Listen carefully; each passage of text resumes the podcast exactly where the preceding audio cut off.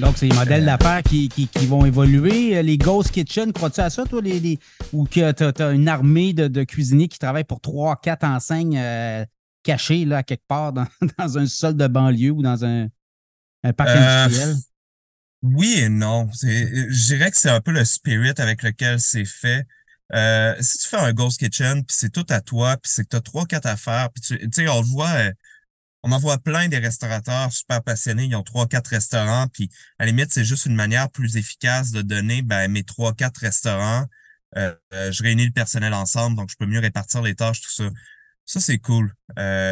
vraiment. Puis tu sais, comme les gars qui ont l'affaire et Ketchup à Québec, ils en ont une coupe aussi, mais ils n'ont pas de Ghost Kitchen ça pourrait être une solution. Pour donner un exemple, moi aussi, c'est ça qu'on essaye de faire, une genre de cuisine de production pour OK, plein de produits vont partir de là, ça nous permet de mieux payer le personnel qui est vraiment formé, etc. Mais par contre, quand c'est fait avec un spirit de je crois que ça pour certaines Ghost Kitchen, de on va faire le même produit avec le plus de variantes, le, quelques variantes, pour ensuite tu vas sur Uber, ben c'est que nous qu'on voit euh, où le monde, on, leur, on peut garocher des rabais à gauche, à droite, on crée une fausse compétition. ça, je crois que c'est vraiment ce qui ce qu'il faut éviter que devienne la restauration. Tu sais, c'est un métier d'artisanat à base, puis je crois que ça doit rester ça. Et il faut que le client le sente aussi. Hein, euh, Parce que le client n'est pas dupe. Euh, s'il voit qu'il n'y a pas d'âme, ben, il va peut-être ben commander une fois, puis il va, il va aller ailleurs.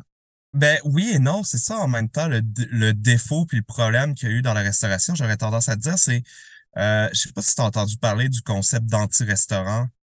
Euh, dans certains qui ça a beaucoup été aux États-Unis, puis il y a des pour et des contre, là, comme n'importe qui qui veut trop poser une idée, mais tout dans la restauration a été développé, surtout dans les dernières années, autour du service. Alors, puis c'est beaucoup le défaut, puis tu sais, c'est pour ça aussi qu'on a mis des bornes, c'est le défaut, c'est qu'actuellement, je suis mieux. Euh, ça fait que si on, on était en train de parler, tu veux faire du cash en plaçant dans, des restos, tout ça, ça ferait plus de sens pour moi de dire on va mettre bien de l'argent sur le décor, mettre bien de l'argent sur la, publicité, puis la food, euh, la nourriture, on va mettre le, plus générique possible, on s'en fout. L'âme, on, est euh, c'est assez facile de faire croire à l'âme à coup de publicité, puis à coup de mettre dans un beau décor, etc. Puis c'est ça qui doit être la mentalité qui change. Puis c'est pas si facile à changer parce qu'on habitue à des standards pour ça aussi. Tu sais, les bornes sont justement un exemple. J'en ai vu des commentaires, c'est comme Ah non merci, je préfère l'humain. C'est comme OK, tu peux aller dans d'autres restos en disant tu préfères l'humain parce qu'il y a quelqu'un qui t'a tendu ton euh, qui a pris ta commande. Mais par contre, cette personne-là sait pas d'où vient la nourriture qu'elle est en train de travailler. Elle sait même pas comment tenir un couteau. Euh, elle a la misère à distinguer. puis je dis pas contre cette personne-là, je dis la culture que tu crées derrière. C'est ça. Tu mets un petit peu d'humain en avant pour cacher toute la déshumanisation qu'il y a en arrière. Ouais. Puis il y a ça, puis on voit des chaînes euh, de restauration rapide qui ont de la misère justement avec le service en salle, euh, aurait peut-être intérêt justement à prendre des bornes parce que là, on prend du monde, on fait rentrer du monde, puis ça prend deux heures et demie avant de se faire servir aussi. Là. Fait que ça, c'est un autre euh, aspect de l'industrie.